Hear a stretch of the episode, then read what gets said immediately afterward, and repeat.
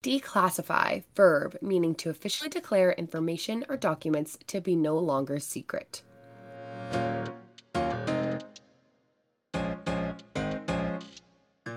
In the art world, there's always more than what meets the eye. I'm Parker. And I'm Georgia. And this is Declassified. We're your hosts, here to uncover stories, truths, and other clues to solve the mystery of success in this complex industry. Access lies at the heart of our mission. We amplify as many voices as we can featuring artists, collectors, curators, advisors, historians, and entrepreneurs, listening as they tell us what it's like to walk in their shoes. Now, Declassified, we are very, very excited to have the incredibly accomplished and inspired filmmaker Debi Wisch with us today. Debi is taking time out of her Whirlwind Film Festival tour for her new feature, The Art of Making It, to speak with us. And for that, we're so grateful. Thank you. The Art of Making It? Oh, absolutely. um, well, Debi, The Art of Making It is your second feature length documentary about the art world, coming three years after the massively successful launch of The Price of Everything, which, as an aside, quite frankly, blew my mind. The Price of Everything follows the careers of several contemporary artists and influential figures in New York's art scene and question our understanding of art as a commodity, art as an expression, value, time, and in my opinion, the most important, art as inspiration. In the art of making it, the lens is turned towards emerging artists who tell the stories of their success and failures and whose work and their work to navigate the volatile waters of the art world. The Price of Everything was picked up by HBO before it even premiered at Sundance and earned global distribution and an Emmy nomination. The Art of Making It has been selected to show at 11 film festivals this year alone and is garnering great reviews. I've watched both films and can't wait for you all to watch.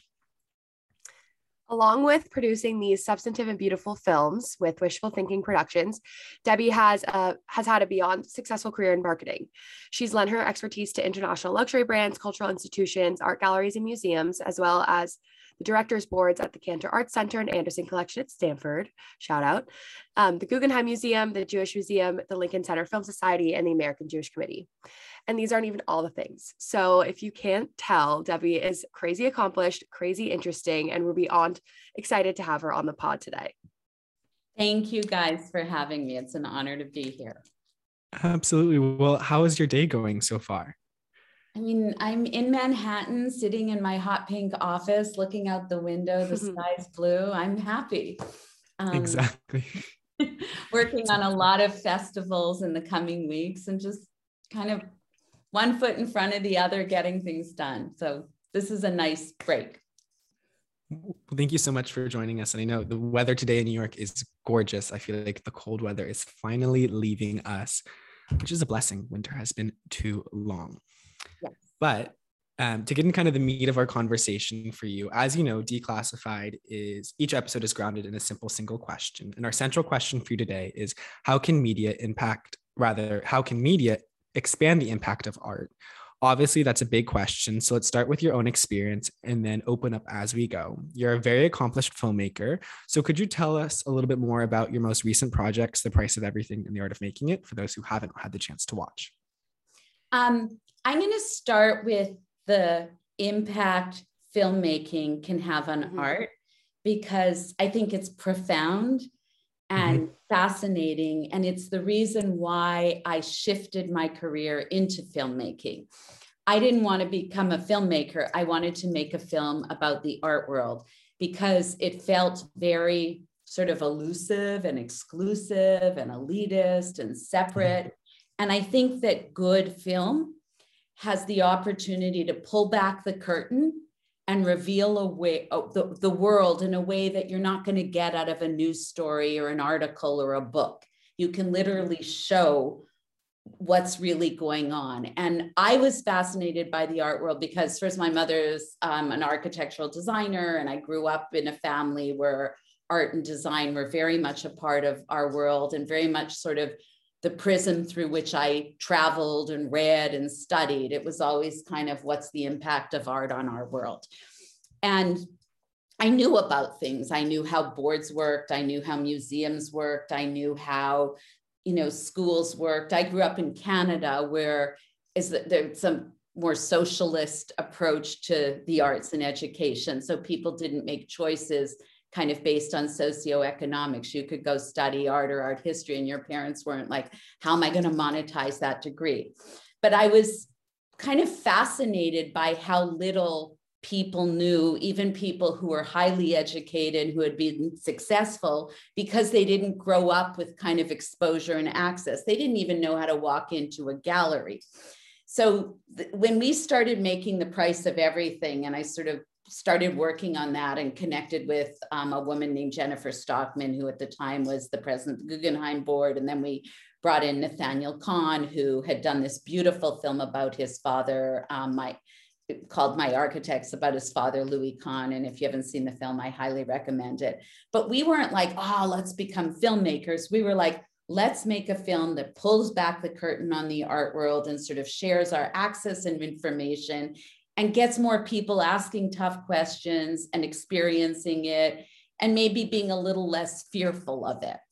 And then when I made the art of making it, it sort of emanated from what when you make a film and are the documentaries, these two documentaries are what's called verite, which is mean you you get a camera and you start following characters, you kind of cast it and start following and you don't really know what you're going to get. It's not like doing a biopic on a dead athlete or musician where it's like there's a beginning, middle, and end and you can play with structure, but ultimately the story's there.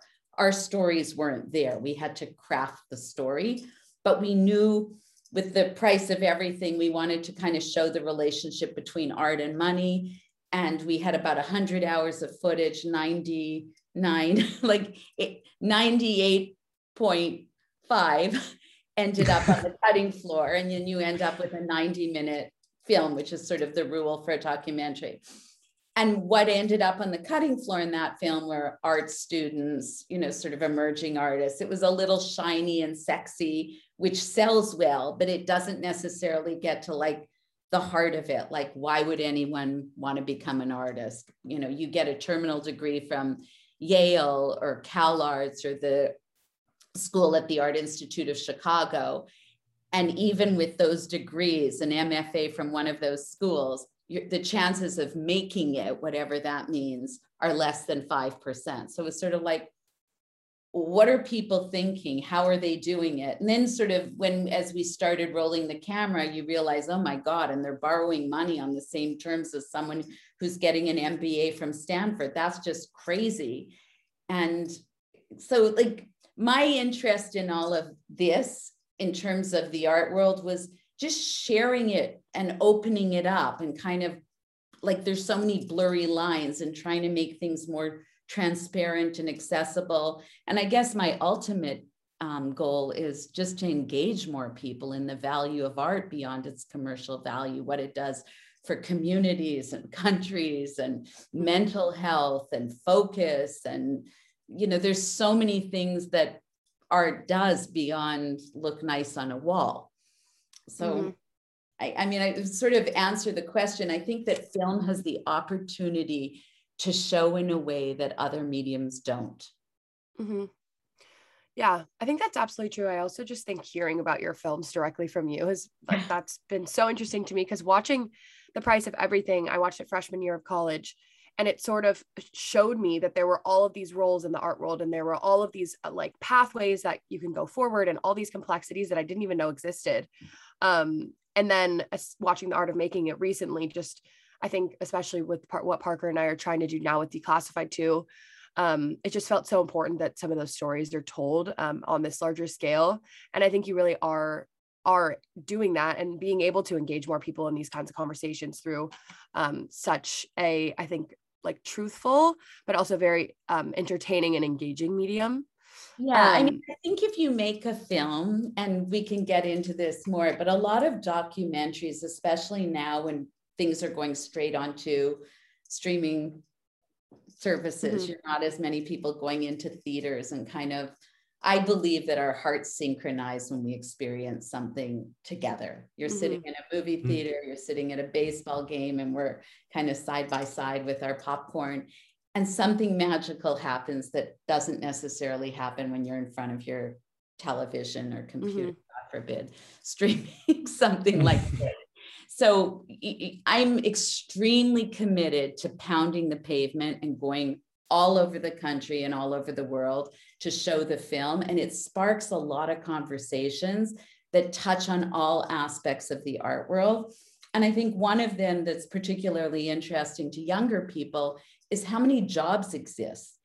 Mm-hmm. Um, mm-hmm. We were talking about a dealer, David Kordansky, who's this brilliant dealer who has an incredible gallery in LA and also in New York. And he was taught by Charles Gaines, who's sort of a renowned professor at Cal Arts, and he's in the film The Art of Making It.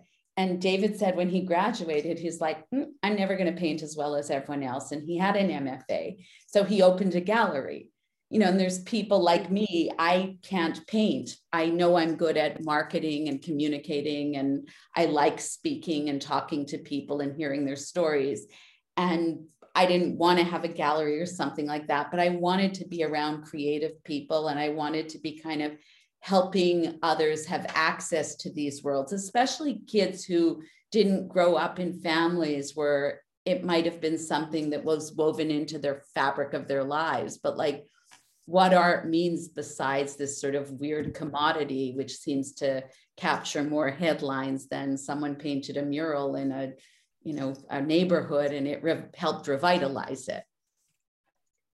Yeah, that's so true. I think that really um, kind of makes me I, I, was thinking about this in the price of everything and also in the art of making it and from everything you're just saying is the question of audience because i think with your films of course they appeal to people who are already interested in the art world people who are already working in the space i actually wonder how people who are already working in the space especially the spaces that are kind of come off as like more exclusive um, in your films like how they feel after watching kind of their peers on a screen like that um, but I would love if I could just hear from you exactly what your kind of audience, um, your ideal audience would be for these films.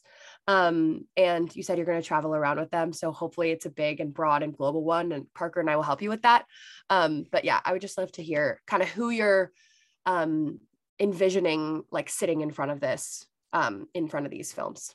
Okay, so that is a very good question. First of all, we've probably done 20 festivals already. Mm-hmm. And we probably have like another 20. Mm-hmm. Um, and I can get into why that's important. But to me, the audience, listen, I care most about people your age because you're making decisions right now that are going to impact career paths. And whether you become a doctor, a lawyer, a, you know, um, a filmmaker, whatever you decide to do, art can be a part of your life. And I think it's important to know about it. Um, I think that in many ways, whenever we're traveling with the film, you're always going to capture the art community. People want to hear about themselves. But it's almost more important to reach people who aren't in the art world or aren't sort of exposed to art or looking at art as a uh, possible profession. Um, we don't, I'm not the kind of filmmaker, and I actually am sort of appalled by algorithms and how they dictate content because I think it's counterintuitive to creativity.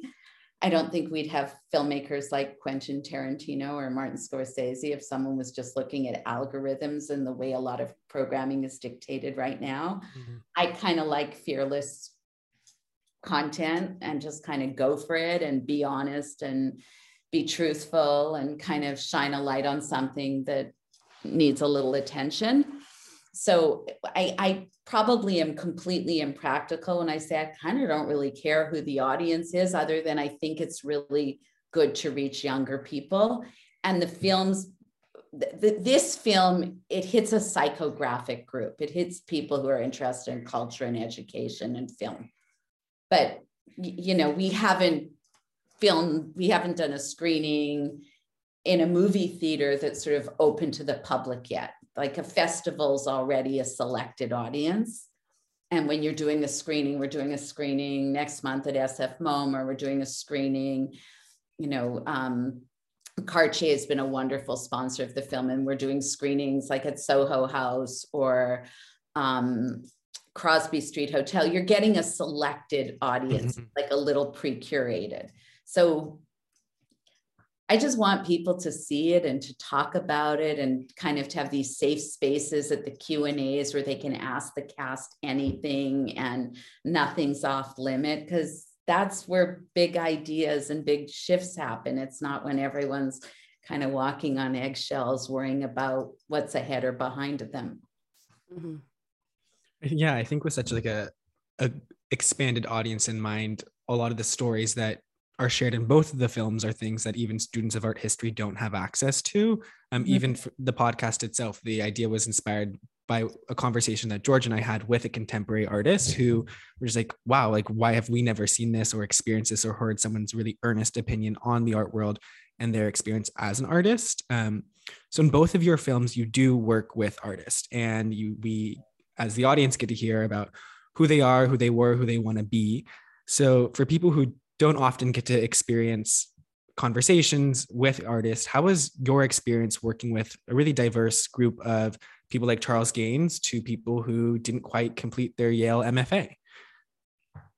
Um, well, I love working with artists because they're out of the box thinkers. And I think they've chosen a very tough path because they're filled with passion. And most artists say that all artists I've worked with have said that they have to do this, like they would die mm-hmm. if they didn't make art. And um, I don't think there's anything that connects them beyond that passion. Like they're very different. And I've gotten, especially on this film, we've really traveled a lot, and a lot of the cast members have just shown up on their own dime. And, you know, most artists, when they don't get paid for things like that. And they also don't get paid when they loan works to museums for shows. They're always asked to kind of do things and kind of be devalued in a weird way.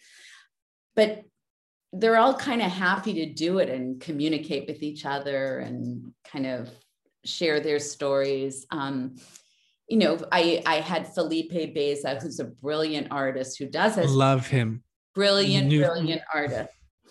Um, we filmed him during the pandemic, and I didn't meet him until after he came to a screening in New York. And we were all so excited because we sort of revered Felipe, and his work is just so beautiful and he's you know he's young and he's in the venice biennale he's going later this month and you know sort of shot out of the cannon already but very much focused on kind of being truthful and doing staying true to his craft i've become very close with chris watts who i absolutely adore incredible brilliant, mm-hmm. brilliant artist and wonderful person and also like earnest like there's this earnestness to these artists what um, the artist Eric Fischl said after he saw our the art of making it at the Hamptons International Film Festival. He said, "What I love about this film that you've captured better than any film I've ever seen is the earnestness of artists." And I think that artists, great artists, are earnest, and really great artists somehow manage to stay earnest even when they become really successful and there's so much pressure on them to like produce and make bigger and bluer and whatever you know the market calls for versus what they're trying to get out of themselves and communicate mm-hmm. like, yeah I, I, do think artists are like doctors like they're all different kinds of artists but most yeah. doctors want to help people and most artists want to make something that kind of transcends time and place and mm-hmm.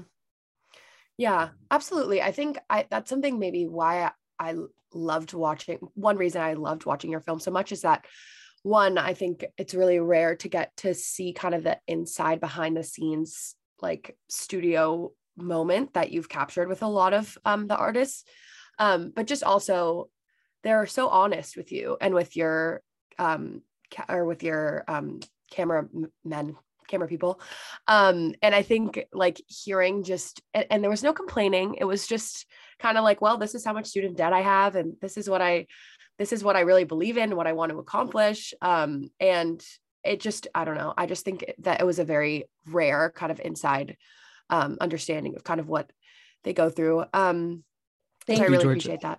Yeah, yeah. Because that's what a filmmaker wants to do. You kind of want yeah. to get in there and show people something that they couldn't typically see. So thank you. Yeah. Yeah. And I'd love to throw a little sub question in. We spoke mm-hmm. about this earlier, but you bring such unique personalities and give them a platform to kind of talk about the art world. I'd be curious to know how you approach casting when it comes to making a film. Mm-hmm. So you kind of throw spaghetti at the wall. You you you you're looking first of all, making a film is very collaborative. There's a director in this case, um, someone who is an MFA from Stanford named Kelcey Edwards was the director.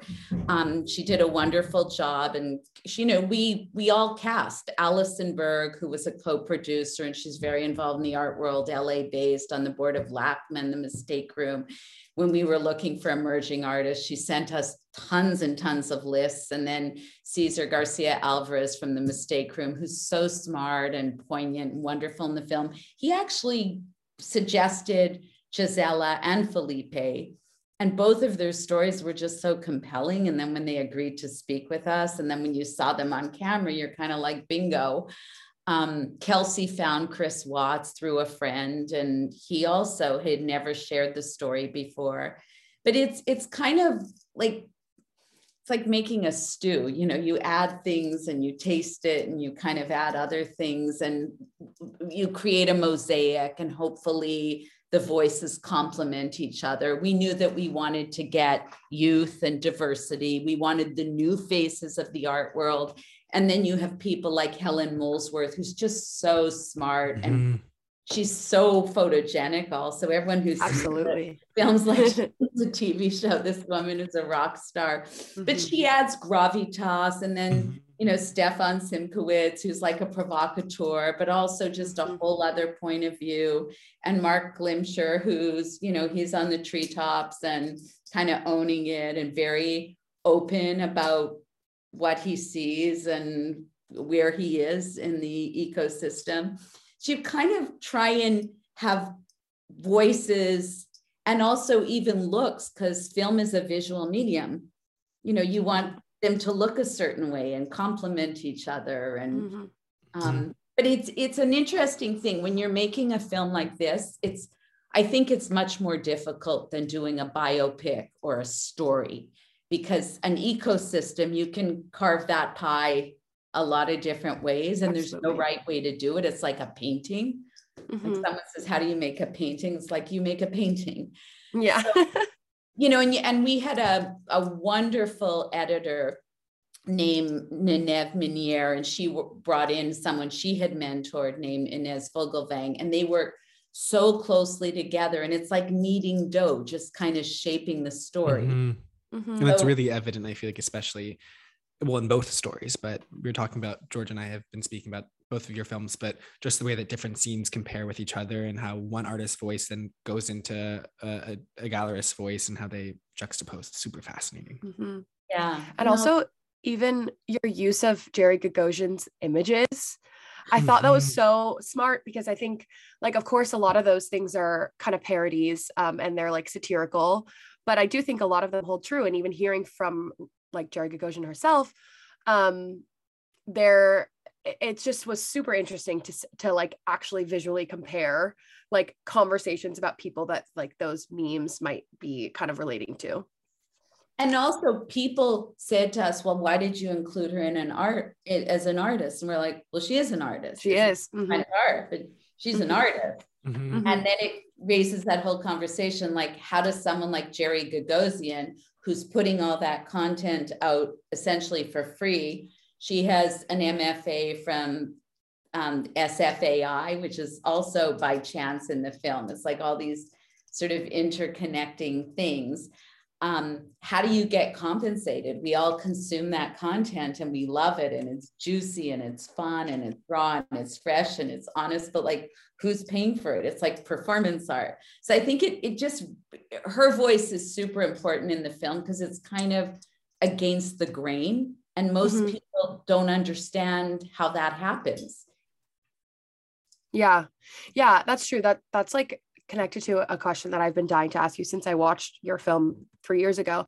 But I think you do such a good job um, in both of your films staying objective and kind of just including as many opinions as you can, presenting them as truthfully as possible, um, but kind of allowing everyone to speak for themselves. Um, and I'm sure that both of your films have, you know, created spirited debate over many really important and complex questions about the art world um, about how to treat artists and how to lift them up and um, about value and price, as we were talking about before. Um, so how do you think that and, and not, not all documentary films like decide to take this objective route? Um, because obviously they have angles. Um, and so how do you think that remaining objective in filmmaking kind of helps or harms the storytelling? And then specifically in your case how did you maintain distance when navigating such complex and like strong opinions um, because i'm sure people kind of were dragging you in every direction so that is a very good question and I'm going to preface it by saying I'm significantly older than you guys. and when I grew up, I grew up in Winnipeg. My husband grew up in New York, you know, friends from all over. We all watched three news stations. And it was ABC, NBC, and CBS. And you'd watch the news, and you know, it was Dan Rather, and you'd you'd hear what they say, and it was reporting. There was no like I'm a Democrat, so I'm on CNN. I'm a Republican, so I'm watching Fox. This one's saying this thing, this one's saying that's editorializing, and it's very mm-hmm. different than reporting. And when you go to journalism school, the first thing I learned in graduate school is how to write an obituary because it's purely fact based. There's a beginning, mm. there's a middle, and an end. Mm. And I think that a documentary filmmaker has a responsibility to kind of observe and report. I'm not doing a documentary on, you know, Muhammad Ali, where you might have a point of view because the story's been told and the editorializing of it might weigh into it stylistically or whatever. I'm telling a story about an ecosystem that's very much in flux and very alive and vibrant and growing and changing. And I actually think it would be irresponsible and sort of stupid to editorialize too much. And I think it would make the film less evergreen. As a filmmaker, you want a film that can survive the test of time. And even if the film, you know, in two years feels outdated because the world's changed so much, we captured the art world during the pandemic and sort of coming out of it. And that mm-hmm. will never change. If we made statements that were too far left or too far right or too far pro future, pro fast, I think we'd have limited it ourselves. And I think we'd also kind of kibosh so many of the conversations that have been heated and fabulous. Like so many things come up that wouldn't come up if we had skewed too much one way or the other. And, and I, would al- also add that when like people look at things like the mega galleries in the art world and people are very critical people should also look at how much free po- programming hauser and wirth does mm-hmm. and you know how david kordansky supported charles gaines scholarship and how you know all of these galleries are doing so much for the cities they're in. And the people at the top of the pyramid are expected to do the most. They have you know supporting feeder galleries and showing i'm in, i'm very involved at hunter college in the mfa program. I mean the last couple of years hauser did uh, gave us a gallery for the mfa students. Like we need someone who'd do that mm-hmm. you know we're all kind of we rise and fall together it's not like if this one does well this can't so I, I just think it would be limiting to be too critical of one thing um, and it's not my place to be judgmental. It's my place to tell a story and hopefully it's interesting so people will engage in it and let them come up with their own conclusions. Mm-hmm. When I think that speaks to like the power of casting and the people you've brought into these different um, documentaries and how their voices are obviously very distinct from each other and they have varying opinions on the art world on what it means to be an artist but at the same time all these conversations i think really complement each other um, and help produce a strong through line and message through each respective film but i'd kind of be curious to know as you've worked both in the media and marketing landscape and have dabbled in the art world throughout your career what is the most important or the most challenging thing to convey about the art world in media? And then what do you think people often miss or get wrong? That's a really good question. I think the most important thing to convey is that ultimately art and the art world are a place of joy. and optimism and creativity and community. And I think that's a special thing. And I hope that the film comes away with saying, like, you know, whatever suffering any of them do for their craft, it's not craft, it's art, but it's kind of worth it because you're doing what you want to do. And, you know, whatever criticisms people have of the art world, it's this, it, it is unregulated and it is crazy. But, you know, in every industry, there are things that aren't right that could be mm-hmm. fixed. Like, give me an industry, I'll give you a problem. But I think that the art world is, it's a really joyous place. And I think that art is so valuable to everyone in our world. And, you know, I hope it encourages people who want to have creative lives and spend their professional life talking about ideas to pursue it. Yeah. Yeah, I think I think our films do do that and I think also what comes off really clearly is like the passion that no matter where where people kind of situate themselves in that ecosystem people love and really care about what they're doing mm-hmm. um, and i mm-hmm. think that's not necessarily the truth in every industry and i think yeah the idea that it's just full of joy that makes me really excited to hopefully join it soon. Um come on georgia yeah, get your job. Come on. I know. We're waiting. One of us one of us is employed the other one not so much but anyway on to the next. Um so i think something i'm really interested to ask you um, is how has your background in marketing, because I know you've spent um, many years working, as I said in the bio, um, as a marketer. Um, and I think that obviously you're able to kind of push your films into so many um, different communities through your capacities as a marketer. But I'm just wondering how that connects to the actual filmmaking process and how um, you have felt that's like helped you um, in the past two um, projects? Well, I think your generation, the chances of you having one career and one job is very thin.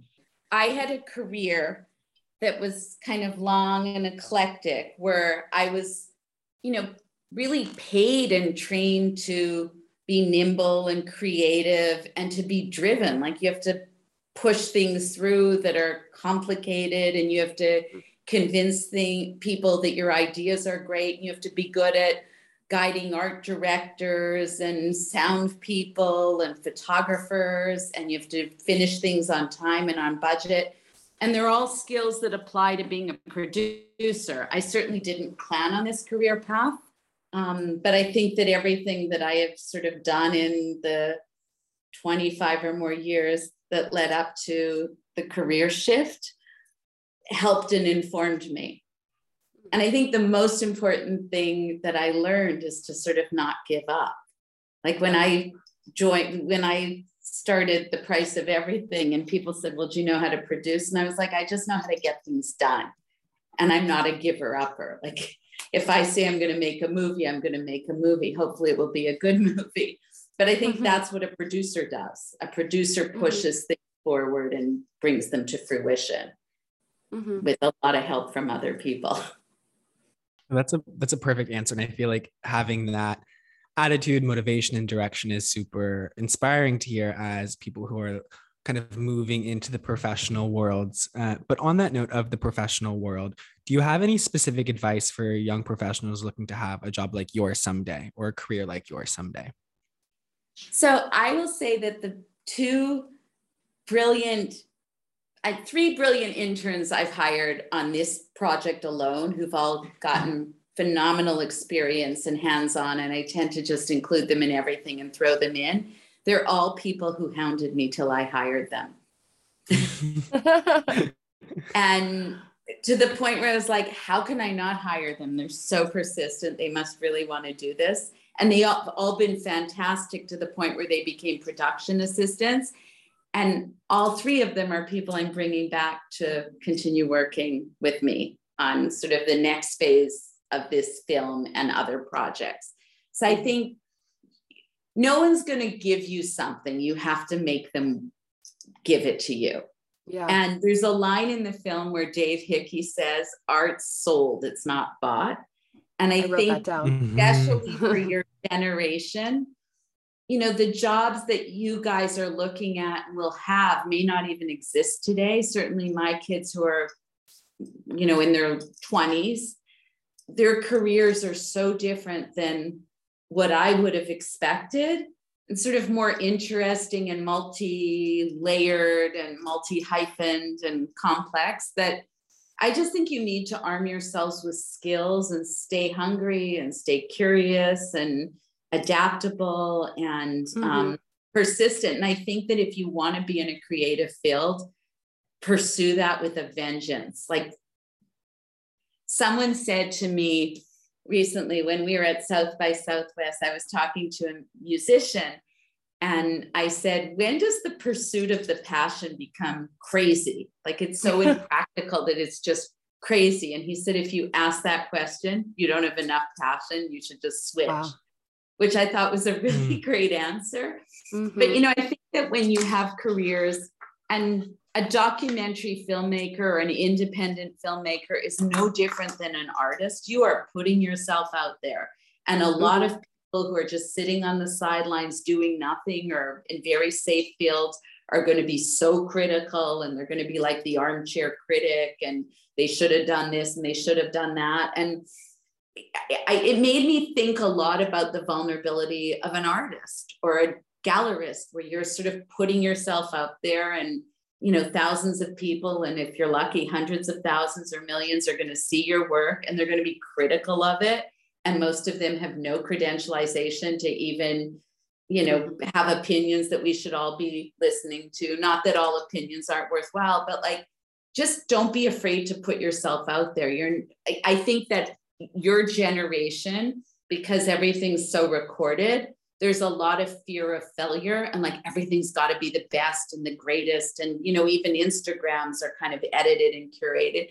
And the truth is most people who are entrepreneurs or creative you slip. Like that's part of the process mm-hmm. it's very very normal to fail.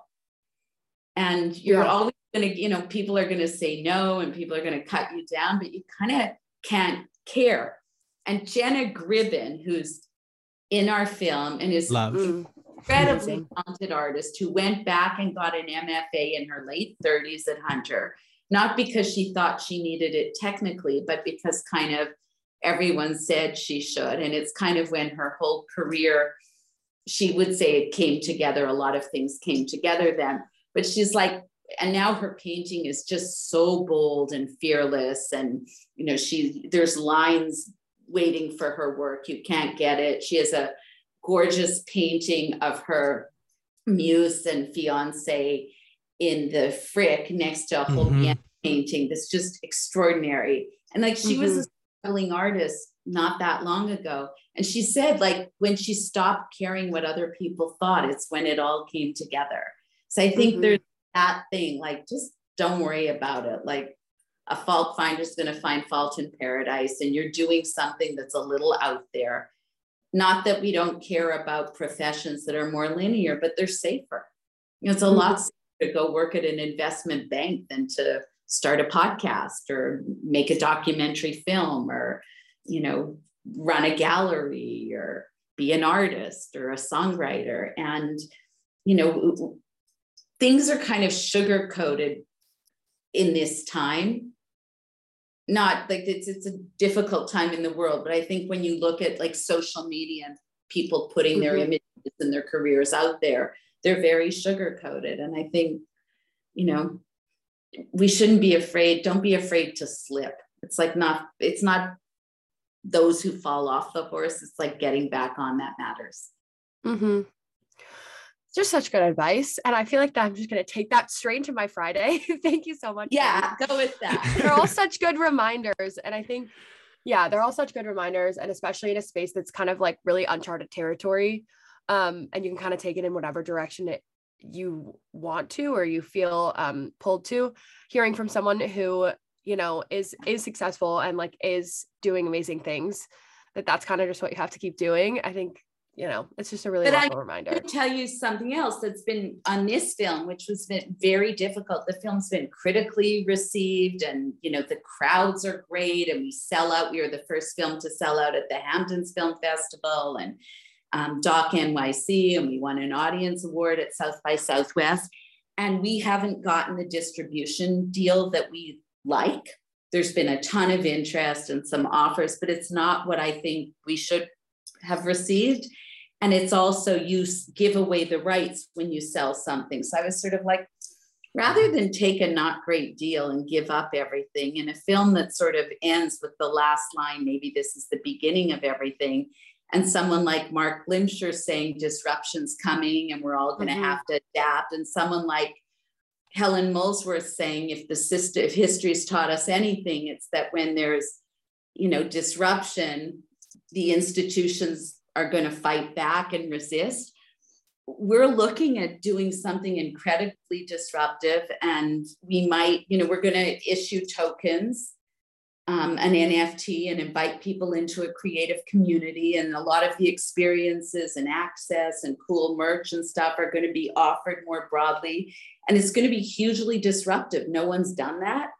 And I, you know, I don't know if I'd have had the confidence to say, you know, I don't like where this is going. It just doesn't feel good. And you go to Netflix and it's just stuff, and no one's going to love and nurture this project in the mm-hmm. same way that we are, or our community is. And let's try and create a new paradigm and shake things up a bit. And I think that's what artists have always done. And, you know, at the ripe old age of 57, it feels kind of thrilling to be thinking that way. Absolutely. And I think uh, that's something that I really took away from the end of that film. Um, I was so excited when Chris Watts said, well, maybe this is the, actually just the beginning. Um, and I think I'm wondering from your perspective, you've spoken to so many different voices and heard so many different opinions about the trajectory of the art world. Um, and obviously, we're, we've been watching it change before our eyes, well, forever, but especially the past two years, I feel like the change has just been really accelerated. Um, and so I'm wondering if there are one anything well i guess what i really want to ask is kind of any any place that you really see the most room for growth um and kind of how you kind of hope that progresses in the next two five years whatever that is because you've observed the art world from so many different angles and just heard so many different opinions.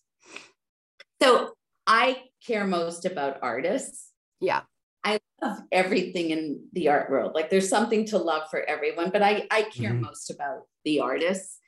And I think that what I hope continues to progress and where I think there's real opportunity is a little bit like what Jenna Gribbon did, where she took it upon herself to get her work out there through social media and mm-hmm. controlled her imaging and her branding. I think that that's really, really, really important and exciting and might allow artists who don't come from the coast to have a broader platform. And I also think what we're looking at doing with the film through the NFTs, not just like something reactive where it's like, oh, everyone's making a money, a lot of money on NFTs, let's mint things and sell them, but rather like, let's create a token and the token will provide access to a community and in this community, we might share interviews with artists. We might share cool merch. We might invite them to parties. We might, you know, shine a light on an art fair in Detroit or in Cleveland or in Santa Fe. I think that's super exciting that you're going to have these kind of metaverses and virtual creative communities where there are no limitations on access. You know, you don't need to have gone to a certain school and you don't even need to live in a certain place. And when we do our kind of community token, it's going to be 0.01 ETH. So it's $30. And for $30, mm-hmm. you can show up as a screening and you might get a hat or you might get invited to a certain party or be part of a discourse or a game show or whatever it might be. And I think things like that are super exciting. And I also think people who are on museum boards and who have crazy, amazing collections, I mean, if they really care about art and artists, they want to be communicating and interacting at all levels. They don't just want to be in the treetops. It's not so fun just to, you know, go to galas and fly to openings. It's it's fun to engage at a grassroots level. And I think it will open, like all of this, the meta of it all is going to open that world. So there's more communication between, you know, young, young artists or young, young podcasters or gallerists to older people who just want to engage. I have a friend who's a funny story. His his mother, they live in the UK and she plays bridge with someone in Omaha. And her son figured out that the Warren in Omaha she plays bridge with is Warren Buffett. Like, can you imagine having those? It's just such a wonderful way that, like, you would not have had that ability. You know, a, a housewife in the UK who's an amazing bridge player is playing yeah. bridge with Warren Buffett. Oh, wow. And I just think that we're just beginning to have that ability to communicate across oceans and seas and you know generations and socioeconomic and educational barriers and it's thrilling absolutely. Well it's definitely clear to both georgia and um, me that uh, you are doing really innovative things and have just really exciting things going on in your life and have had a lot of exposure to different aspects of both the art world and also just the professional world as a whole. So I'd like to move into our signature question to kind of wrap up our conversation for the day. Um, for those of you listening, I hope by now you're aware of what our signature question is. But if you're not, Debi, if you could have any job in the art world, what would it be? You can steal somebody else's job or devise your own dream job, but we'd be curious to know where your mind's at. Or you can pay one keep your own. yeah, or you can keep your own. I think I'd have my own five years from now. What I would like to see happen, I, I'm interested in a lot of things in the art world and also sort of in the cultural sphere, whatever that means. I would like to be having my own metaverse or sort of distribution channel that brings together people from all walks of life and all parts of the globe. And it's sort of creative exchange that's in the virtual and the real world. So that might be around in events and podcasts and educational series and pop ups and food trucks, but all sort of focused on creativity and kind of artistry and fostering communities. Does that make sense? It's kind of like where I am now if I push, push, push, push nonstop for five, ten years. Yeah. I think it's sort of where the I'm Canadian, so I like my I always say you want to skate to where the puck is going, but I feel mm-hmm. like it's going into this sort of metaverse, but that the real metaverse success is going to be where it also relates to real life experiences. So it brings people together. It doesn't mm-hmm. just all at home communicating alone. And I think there's huge, huge, huge potential for that in the art world and sort of in arts education. So I think mm-hmm. I, I'd like to be part of that conversation. And in my dream scenario, I'd like to write, run like, you know, the creative metaverse. Mm-hmm. Well, as long as I'm invited, I'm all for it. Parker and I will be there. I'll join our merry band. Yes, absolutely. Also, that it's not, I always have this vision of like the museum being kicked off the pedestal mm. and how mm. much fun it would be if you just walked into a museum and it had exactly what it had going on, but like, you know, you had great soundtracks roaring, or yeah. you were allowed to have, you know, colored popcorn and pizza while you walked around. And you just kind mm-hmm. of change things up a bit so it didn't feel so precious. Mm-hmm. Like in my metaverse, you can spill. I think that's the quote of the episode or the title. In my yes. metaverse, you can spill. Absolutely. it's awesome. Um, okay, well, Debi, thank you so much for coming on Declassified with us today. I learned so much, and I'm just so grateful um, to have had your presence here with us. And thank you guys so much for having me. It was really, really fun talking with you. And it just excites me when young people are um, sort of looking at all of this it, through, you know, the possibilities of their own career, but also just kind of weaving it into their lives. I think that all of us benefit from seeing things differently. And mm-hmm. that's what artists do. Yeah. Absolutely. And thank you for allowing the world to experience that too through your films. I think hearing your insights on your film and storytelling in general has just been so enlightening. Um, and I can't wait to, for everyone to hear everything that we've just talked about. And I also can't wait for everyone to watch your new film. Um, and follow us on Instagram. I was the- about to make that little shout out. Do it. So absolutely follow Debi and her films on Instagram. She's just at Debi Wisch, W I S C H. And then um, the at the art of making it film is the film's Instagram. And I'm sure there'll be more um, on the NFT Web3 platform that uh, the art of making it is maybe or maybe not launching soon. Um, so yeah. Maybe. maybe. maybe. With a capital M A Y B E.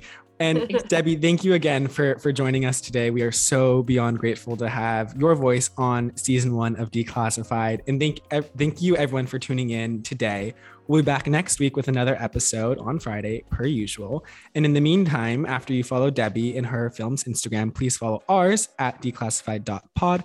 Check out our website, declassified-pod.com, to gain access to a summary of the episodes with potentially unfamiliar words explained and links to the galleries, artists, and themes we talked about today. And finally, please, please, please, please, with the cherry on top, subscribe to our podcast on your preferred streaming platform so you can get new notifications when episodes air. Thank you, thank you, thank you, and see you next time.